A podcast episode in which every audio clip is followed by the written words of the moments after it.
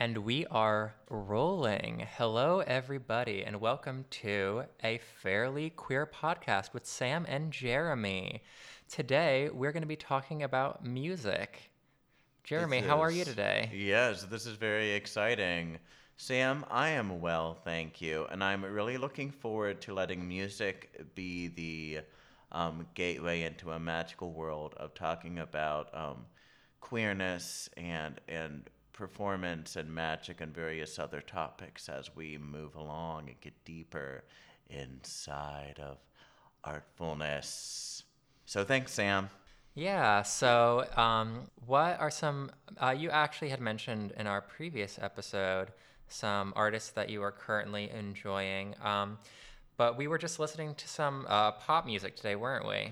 We were, and we were talking about this strange relationship where um, popular music is at a tug of war between it having some very um, fine uh, social functions and also some, you know, concerns uh, among like what what the messages and the images are and how we kind of have a healthy relationship with that. Yeah, I agree. I mean, I think that everyone has sort of this tug of war with music, especially with popular music. We actually had a really interesting conversation recently, you and I, um, about people sort of, I don't know, I guess what might one might consider like highbrow music versus lowbrow music, and how you had sort of suggested that you per- prefer some more. I don't know what you would call it. I don't want to put words in your mouth. Well, Sam, you don't have to put anything in my mouth. I mean, I can just put it You- right. I can just send it right out. Uh huh. So Why don't um, we just get into it? Okay. Okay, if you if you put this dualism in front of me and it's like, oh, is it highbrow? Oh, is it lowbrow? It's like, can we just stop the dualism with these brows? Because again, the uniqueness of our experience can be the filter by which we find something to be profound, and that's usually what people don't know better and they don't understand what could be many layered or esoteric or profound, philosophical, highly spiritual or metaphysical. People associate all those things with highbrow, but those things don't have to the same way that lowbrow doesn't have to just be swill trash and, and mindless sheeple psycho, you know, psycho uh, uh, psychological programming. Psycho psycho psychological Excuse me. programming. Sam, you get one of those per podcast, right as I'm trying to explain something as important as being very aware of how we interact with um, music. Because the only way to not is to shut yourself up in silence. And m- most of us don't want that unless we need to sleep or meditate or whatever. So that's what I think. I think there's just finding constellations of like sounds and moods and topics in the in the poetry and the lyrics of music that speak to us. So I have a query for you then. A query. I have a query. This is a fairly queer podcast, so I have a query.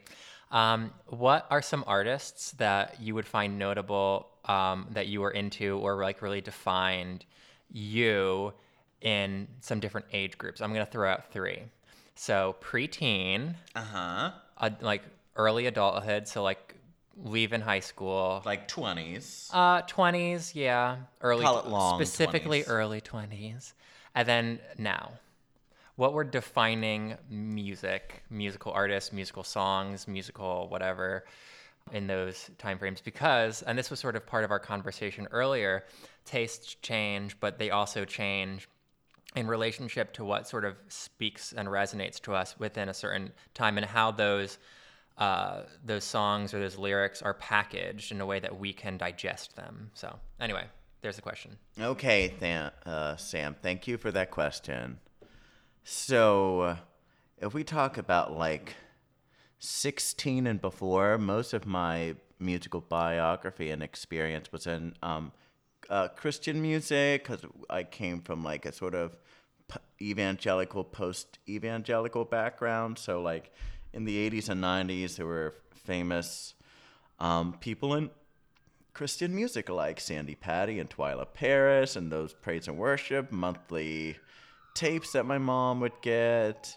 I know it kind of was a music emergency, but to be fair, There was an ambulance that just went by, by the way, so it was pretty perfect. yeah.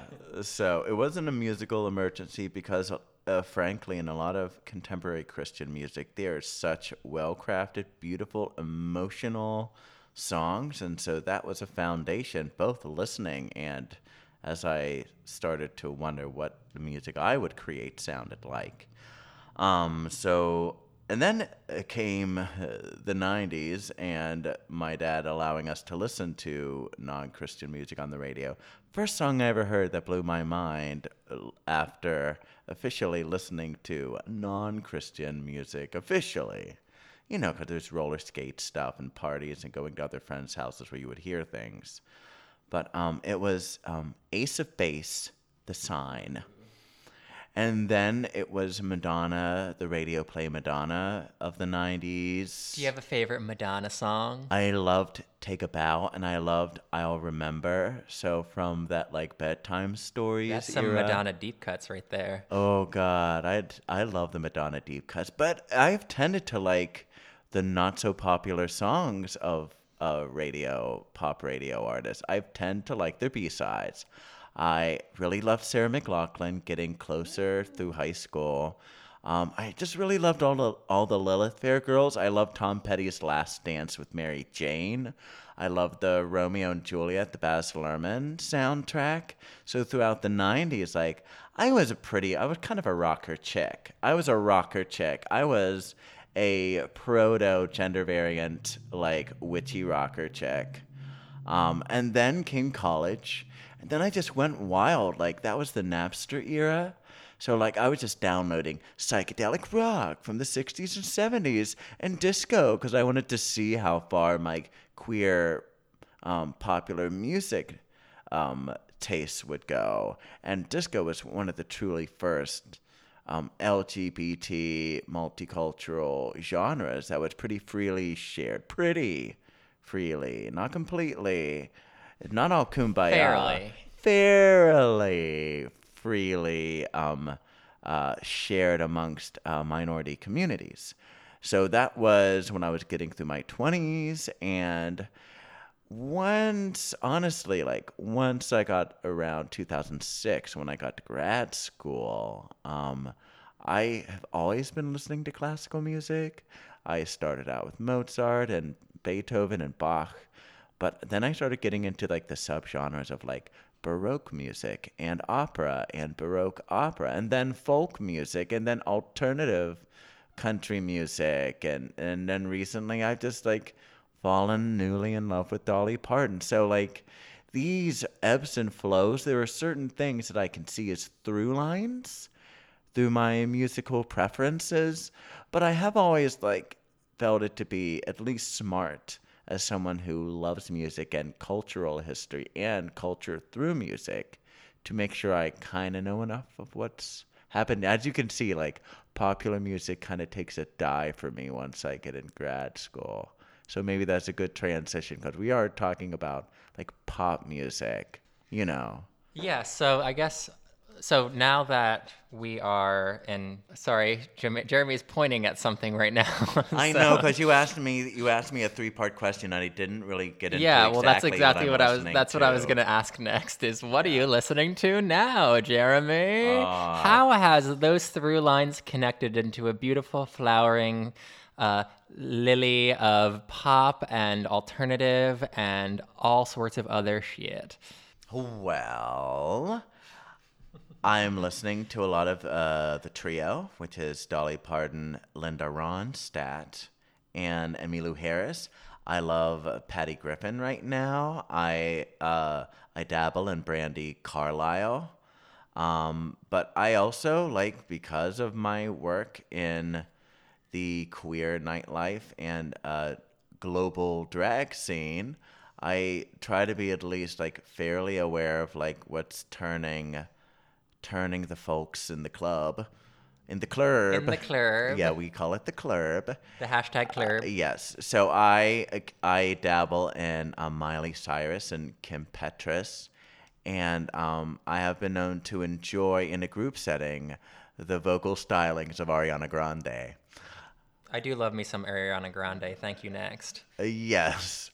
Um, but other than that, I've listened to a lot, a lot, a lot of Mozart opera, a lot of uh, good old fashioned uh, 1780s, early 1790s music because it helps me balance and equalize myself. And I listen to a lot of Handel, a whole lot of Handel, a whole lot of Mozart.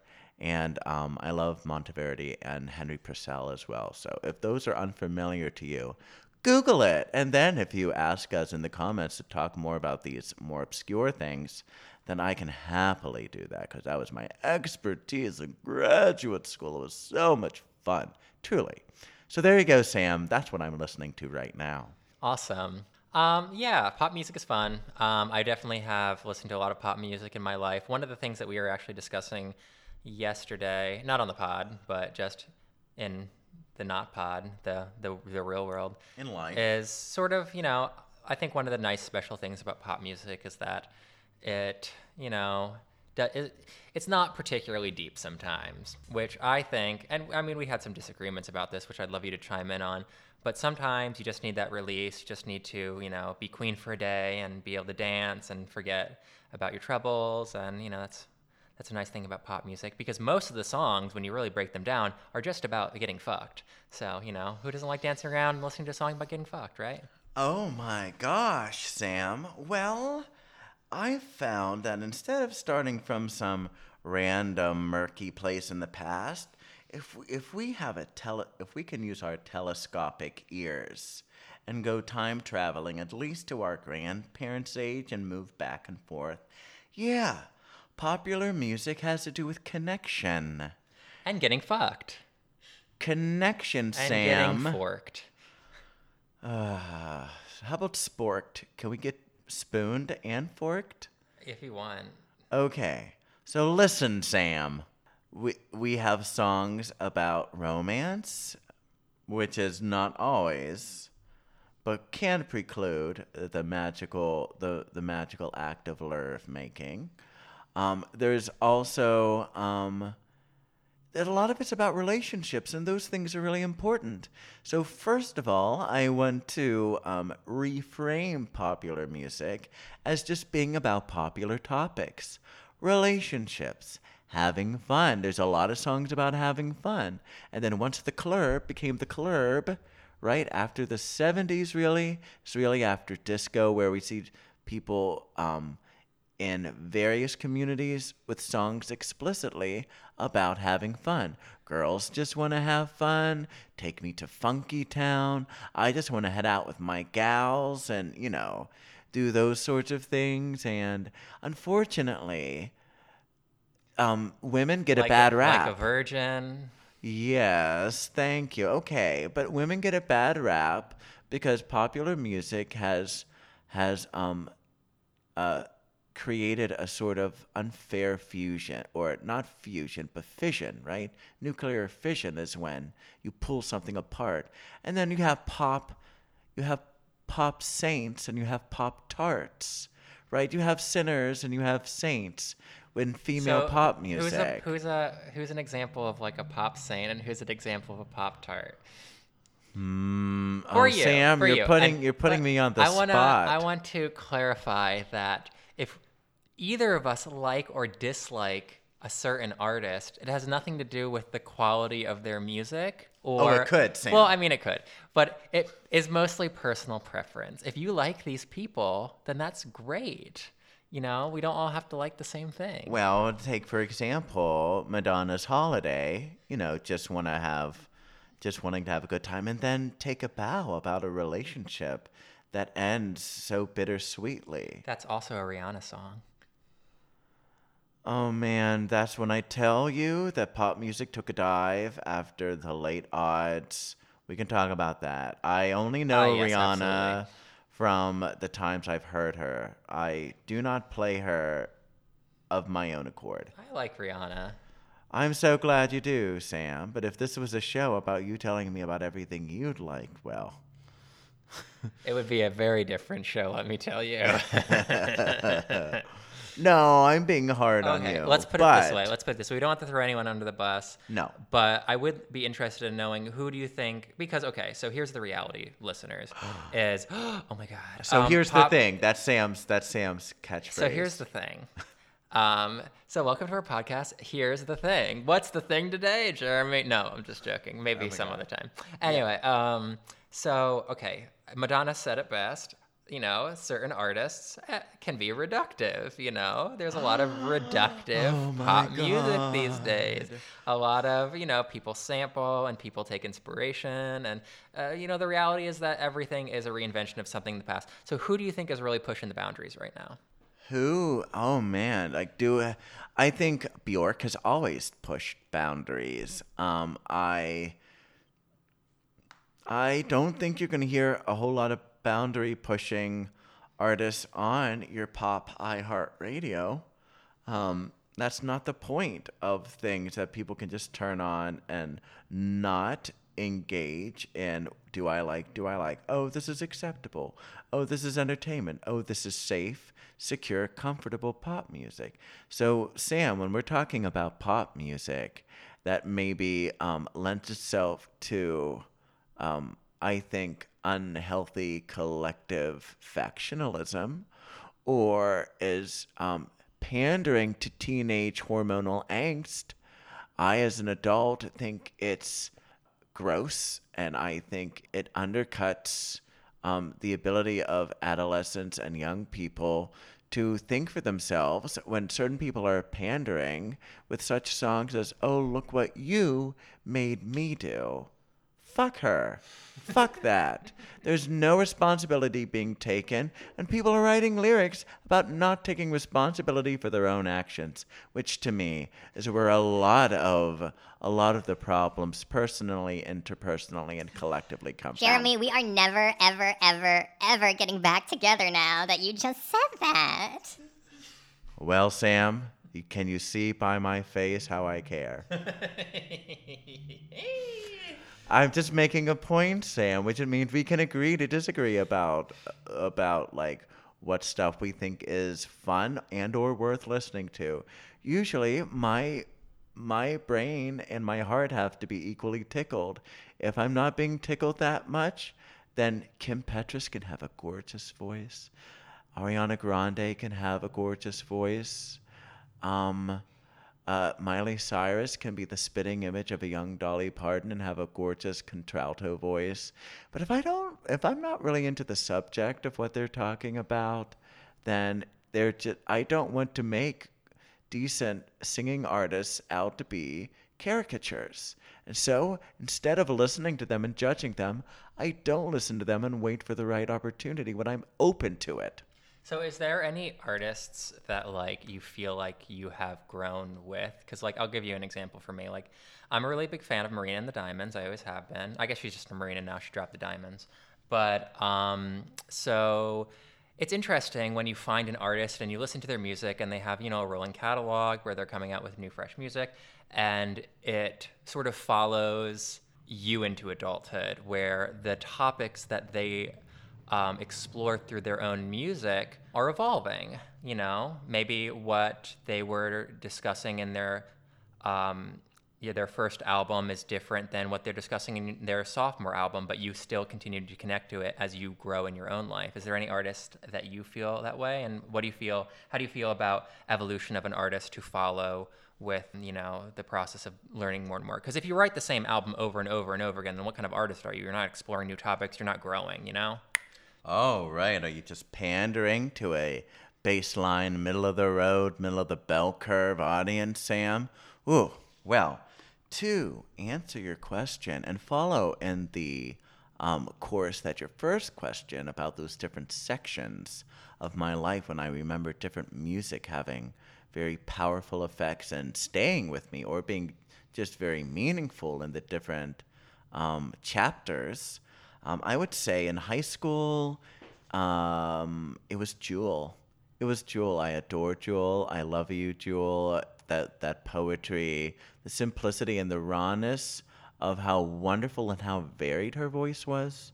Because the truth is, I admire really painstakingly precise singers. Like I admire opera singers like Kathleen Battle. I admire um, singers like uh, Mariah Carey and Ariana Grande. They're so precise in the studio. Even Kim, I've been told, is a really like you give Kim Petras just her guitarist and her, and she's got she's got the pipes. But um, there's also something a little sterile and a little cold when you're too perfect um, technically as a singer. So Jewel was that Joni Mitchell reincarnation. And I don't mean that in a in a literal way. I mean that Joni Mitchell taught singer-songwriters they can have moods and they can have good and bad vocal days, right? Studio culture has taught us that we have have to sound perfect all the time. That's bullshit. And uh, singers like, of course, Joni Mitchell and Jewel and other singers, we can all think of one It's like, oh, their voice is not always consistent, but they really get the emotion across. So Jewel's one for me, and I will ad- even admit, around 2010 to 2012, I was in the middle of grad school and living with my good friend Justin, who folks will know from uh, RuPaul's Drag Races Alaska. When we were roommates, there was a lot of Fleetwood Mac and a lot of Gaga going on. And so I think, in a certain way, Amethyst Journey can call upon those two as really um, important uh, inspirations. I always just, I'm just, I'm going to the backlog of Dolly Parton right now, and two people as um, musicians that have been really important to me are Kate Bush, who, of course, like it was mostly from the late 70s to early 90s. And Tori, who I never really understood, Tori Amos was someone who have been very helpful as a piano based musician to see what kind of studio sorcery can be done. So it's a lot, and I love that it's a variety.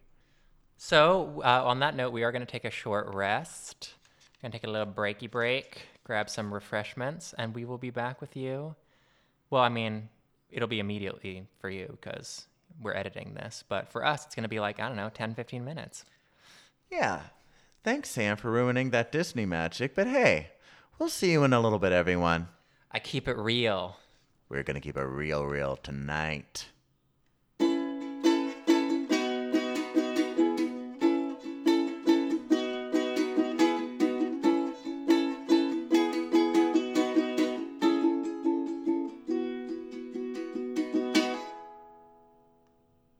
And we're back. Yeah. Thank you for that wonderful musical interlude, Jeremy. Sure. Every episode comes with a free musical interlude for your listening pleasure from Jeremy Mikush, also known as Handsome Jeremy.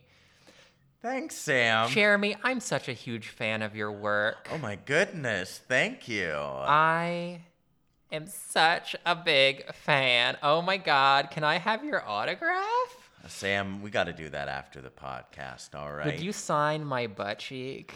I mean, just as long as you're not going to get a tattoo of it. I might. I'll consider it. Oh, shit. Jeremy, we met because I saw you coming out of a bathhouse. Can I say Yeah, that? Yeah, of Can I course say you that? can. Uh, I mean, there's all sorts of wonderful a spa, a spa, in spa. the middle of nature. A spa in the middle of nature, and I looked at him and I said, "How? I know that person. He is Jeremy. He did Amethyst Journey with Alaska. I'm gonna go and talk to them." And I did. We've been friends ever since.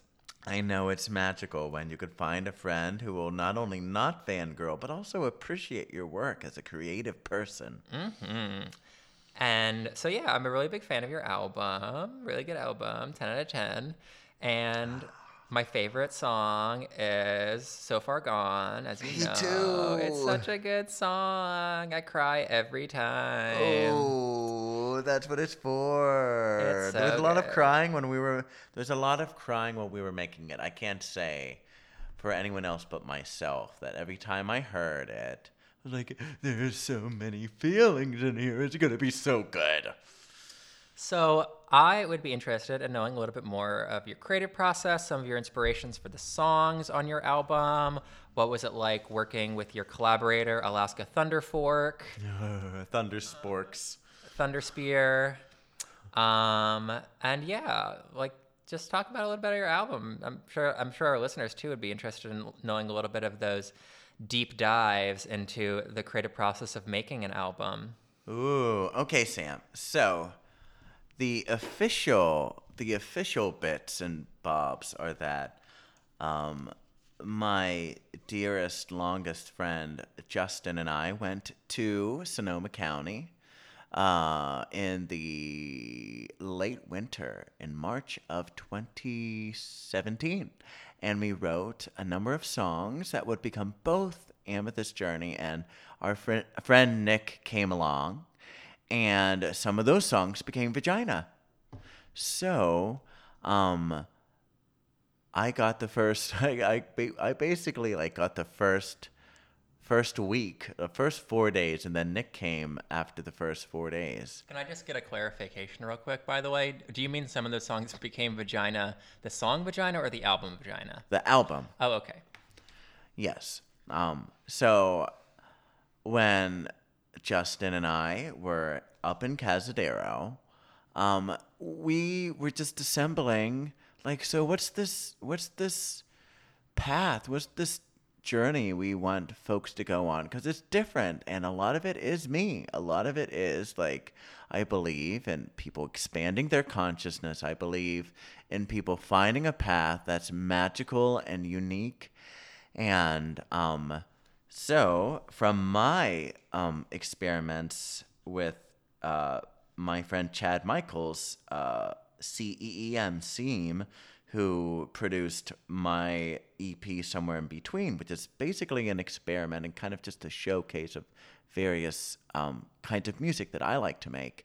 Um, I created Truth in the Light, which is completely my song, and also uh, At the End of the Day.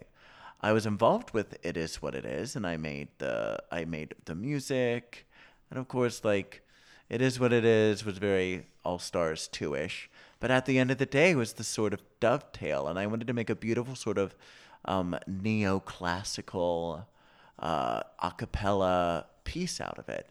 So those two songs came directly from me and my uh, my back catalog or my personal musical song catalog. But Aliens was something where we're just like we want something that just feels good and and also has like a opening um, argument that what would happen if if something radically if sentience, you know, if aliens, extraterrestrials, galactic beings came a came to Earth. Um, and Aliens was meant to be a sort of like throwback to to music from the hippies, but also to ABBA and also to Jewel. Aliens is meant to be a philosophical, metaphysical introduction in the guise of a kind of 70s pop folk song.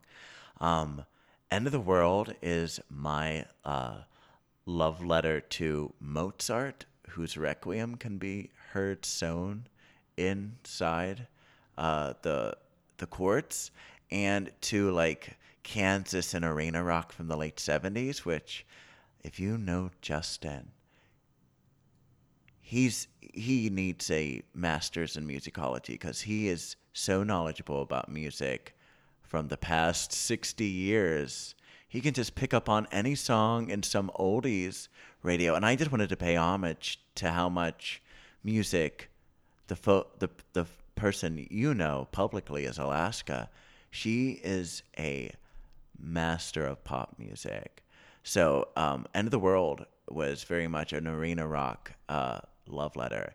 And then, of course, we have So Far Gone, which is like my trios. I really want to have a version of So Far Gone that is three people, you know. Um, when I was touring the cabaret show, It's not gonna be me. Just let you know, I'm a really bad singer. Yes, Sam. Now that we all know that, uh, I'll make sure that you keep your you, you keep your um, so-called singing singing skills to a minimum. You can see, folks, where this is going. No place good. But So Far Gone, which is me and Sam's favorite on the album, is very much that sort of folk, uh, rootsy. Um, it's a it's a ballad about loss, about not being uh, present with those you love, and how we uh, find a bridge to know that we're not alone. Now I'm going out of uh, album order, but I I'm just trying to pick up on like that the album order is kind of um important, but it doesn't have to be. Like speaking of pop music, which had a very important message, there's I was thinking a touch of Sergeant Pepper, and of course, people can get their buttholes in an uproar about whether. Uh, don't compare them. Just know that the concept album is a wonderful way to tell a story. And Joni Mitchell did it, and um, the Beatles did it. There are lots of wonderful concept albums out there from the age of uh, vinyl record recordings. Sam, you sound. It sounds like you want to make a comment. Well, I do actually. So you had mentioned before that um, you had, you know, some influence on vagina, right? A bit. There's like there's a bit of like. Uh, Well, because I, I listened to it and I, the land of the midnight sun felt a little bit like it was had a little bit of you and it. Did it, or did it have nothing to do with you?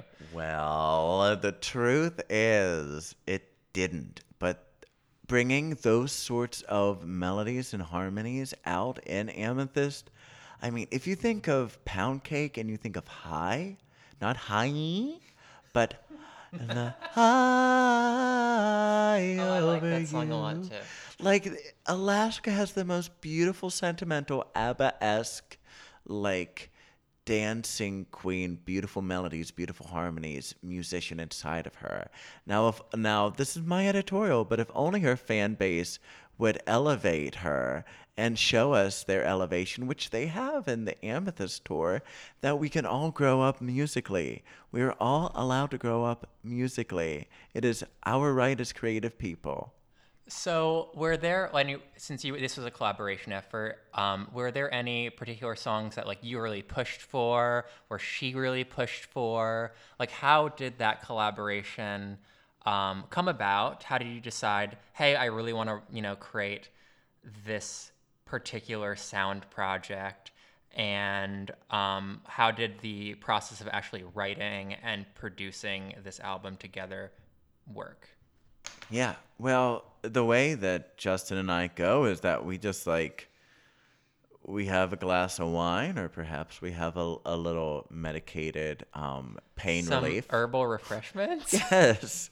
Yes, and then that that is our little that's our fairy gateway into allowing ourselves to just play music we love or experiment with just uh, jamming at uh, her house and like ever since we were roommates in uh, 2008 2009 uh, tw- 2007 really. Like we listen to music and we respond to it. So a response is a magical combination of inspiration influence you know all those all those weird rolling stone interview things. Like influence is something so that you know what it'll sound like. Inspiration is like i feel like i'm a part of a musical tradition.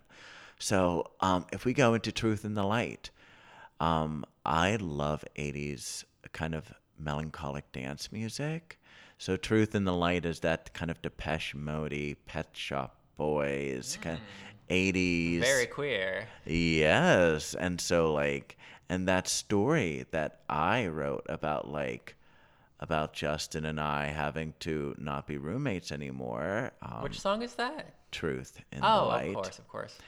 uh, From my own catalog and Justin knew that it spoke to him. So that's how that song got on Amethyst. Um, there's some I know I don't want to like oh Ascension Ascension it was a very curious thing because like to me that's like me being a kind of psychic oracular downloading witch I just like you give me a little a little bit of something to uh, make me feel free, and I will just I will let the cosmic waters flow from my mouth hole. and Ascension was really that. Ascension was like a download. It was like this like it was a cosmic download. It was all my favorite metaphysical topics. It's interesting that you describe it that way too, because Ascension has sort of this euphoric kind of I don't know how to describe it, like acidy quality to it, if I might say so myself. Oh, it's trippy as hell. It's trippy as hell, but Trippy AF. it also has TAF. that sort of cyber aspect to it as well, which makes it sort of very unique and different than I don't know uh, other songs that might right. It's it's meant to be like um like an apotheosis, like an awakening or an asc- it's called ascension because it's like Oh my god. Oh, these things are flippin' true. I don't know what to do I'm about it, but tripping it's balls here. I'm having an extra conscious, super conscious experience. And of course, like, we're giggling about it over here, but it's a real thing, no matter whether you've just meditated a lot or maybe you've been to some very transpersonal substance interactions. It's not about how. It's not about how it happens, is that some of us think really big, some of us live in a big, amazing quantum universe. And Ascension is my heart song for that. And Ascension has that really dreamy kind of like, you can just kind of bounce to it. So Ascension is a lovely, lovely um, unicorn critter. She's a cyber unicorn, sure. I also want to take a moment to recognize, besides for Midnight Sun, which I think is one of the most beautiful songs that the Alaska creature and creation has come up with, um, that what I call the invocation of the wind and Son of a Mother was an interesting synthesis. I give I give Justin most of the credit for those two. Like he came up with the wind. He came up with that beautiful invocation for the wind. And Son of a Mother, those are all of his messages. Those are all of his lyrics. I helped tweak some things, but I just like when it comes to certain songs, even if it was very collaborative, like you get a real, I believe you can get a real sense into my bestie Justin's heart and the the magic and the witchcraftiness of Alaska in Son of a Mother. So I just wanted to like take the time to like really put my like my side of things out there because uh it's been beautiful and touching and we've still got more amethyst live performances and if it's something that's meaningful i just i'm behind any grassroots um, grass grassroots organization to make amethyst and make and be involved with projects in the queer community and around the community that have to do with elevating us all and uh, keep an eye out for um, his sophomore album, Quartz Adventure. Oh my gosh. What is that, Sam? I don't even know what that is. You just sprung that on me now. I've been holding that one in all day. Well, I'm glad you were only holding in that and not some other things. So, Sam, I guess this just brings us back to like how fierce and loyal so many queer and queerly audiences are. I use queerly as sort of queer adjacent. Clearly queer. Fairly, fairy, fair, fairies. Great. I love that for you, Sam. but no, but, like queer audiences are super faithful. They will hang with Cher and Judy Garland and Mariah. They're also tastemakers. we are. Some can also be pretty tasteless. I mean, ugh. I mean, have you ever been to a Peter Allen concert? No, that's terrible. Dude. Don't mind me. That's just a that's just a bad a bad takeaway of a Golden Girls joke. But you know, Cher and Madonna and um, Who are the? I mean, we can go back in time. Gaga wouldn't be anything without her queer following. You'd be nothing without us. Cher needed those homos after Believe. You know, Ariana Grande, she's got a gay brother. After so that donut fiasco, we were the only thing that could save her. what? She licked that donut. Oh yeah. Don't well, go licking donuts. Leave don't it to go licking donut holes. Please stick to the eclairs and the fried bread you're used to. I mean, I love a glazed donut. Me too. I love when someone glazes my donut. Oh, Sam! Now we're just see what I mean by lowbrow. I told I you, have to all be. music, all pop music is about sex. I'm trying to be elevated and highbrow here. And what are you doing? What are you doing, Sam? Oh no.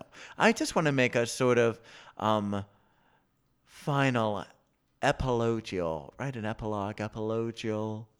it might be a new word, but a final a, a, a final wrap up topic that queer audiences have really been an electrifying source of support for artists, for performers, singer songwriters who we know have such an important and um, broad and positive message. And sometimes the prophet and prophetesses of messages of love and compassion and truth, they go through some rough shit. Case in point, Judy Garland. Judy Garland was known for having a very um, LGBT, etc. audience. That's the 40s, basically the 40s up to her death. Yeah, 50 years ago. She was a very, you know, complicated and damaged person, which I think is some. It, it's a through line. Am I using that term correctly? I think so, Sam. Um, for LGBT people to connect to, you know, these artists. You know, I find a lot of artists that have real identific- identifications of their own personal struggles throughout their life connect to LGBTQ audiences because you know it, in some case in some way we've all had our own struggles so we identify with these artists that have their struggles as well i think that judy garland's a great representation of that and why she's so beloved yeah. I was so privileged to work with the what privilege What privilege! Well, I was honored to spend much of my uh, musicology grad school career with the eminent um, first generation queer musicology uh, researchers, um, such as uh, Mitchell Morris and Susan McClary, and I got to meet others, um, such as Suzanne Cusick and um, well, there are others which I would love to name, but my brain is going on me. Um, and they are a wonderful community, and I was able to teach a LGBTQ etc. Um, studies or LGBTQ perspectives in popular music. I was able to teach it in the summer during summer terms. And this is what we really did. We were like, queer audiences are important, queer performers are important, a queer perspective on music that was not created by explicitly queer performers or made for explicitly queer audiences, but we took it on because the message resonated with us. And this goes back to this underlying golden thread for us, Sam, that being queer is unique. It is not to be homogenized. It is not to be overly packaged and taped up and categorized. We defy these things, but we also create these things, you know. So let us be super supportive of our queer local, regional, and international performers.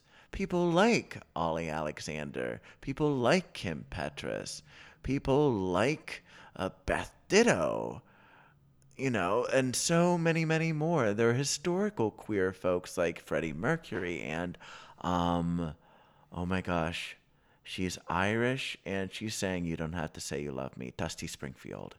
Like there are many generations of queer musical and performance elders that whose music we can listen to and we can connect our experiences and our love to.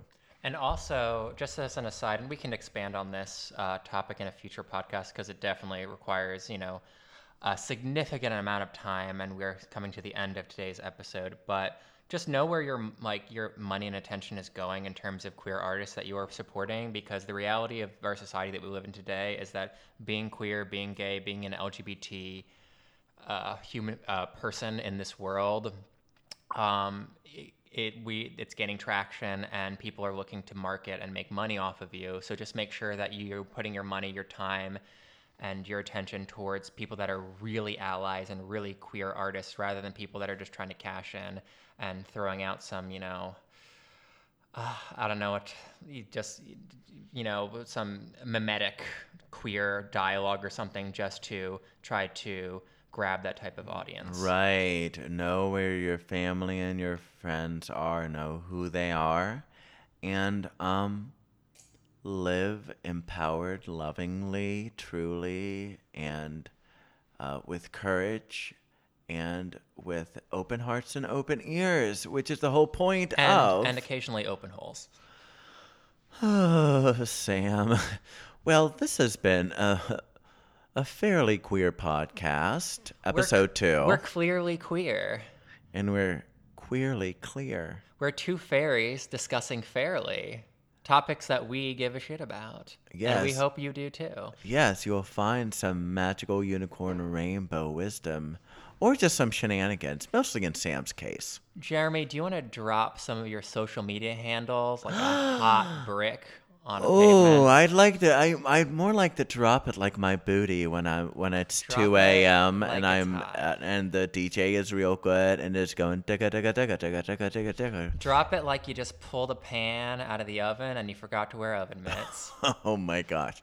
So wonderful, lovely doves and unicorns. You can find me at my favorite depot, depot of social media, Instagram at at handsomejeremy777.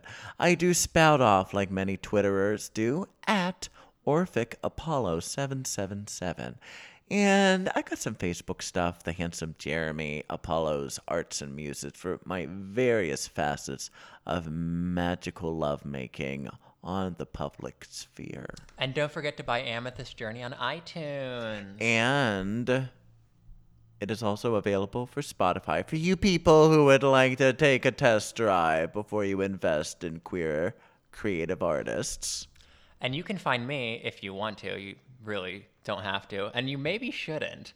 but if you want to find me, you can find me at my Instagram page, Nuke Moth. That's nuke like nuclear warfare, and moth like Mothra. Nuke Moth at Instagram. Thanks, Sam. Well, we're going to head out into another beautiful Kentucky sunset. We're going to head out into another dimension.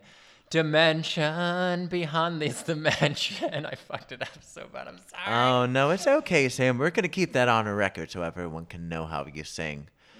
Until you, uh, until next time, ascend with us astrally to interdimensional love and compassion. Until then, I'm Jeremy, and I'm Sam. and you have been listening to a fairly queer podcast. Happy times, happy week and weekend whenever you listen to our fine podcasts. We'll see you next time, okay? Goodbye. Bye.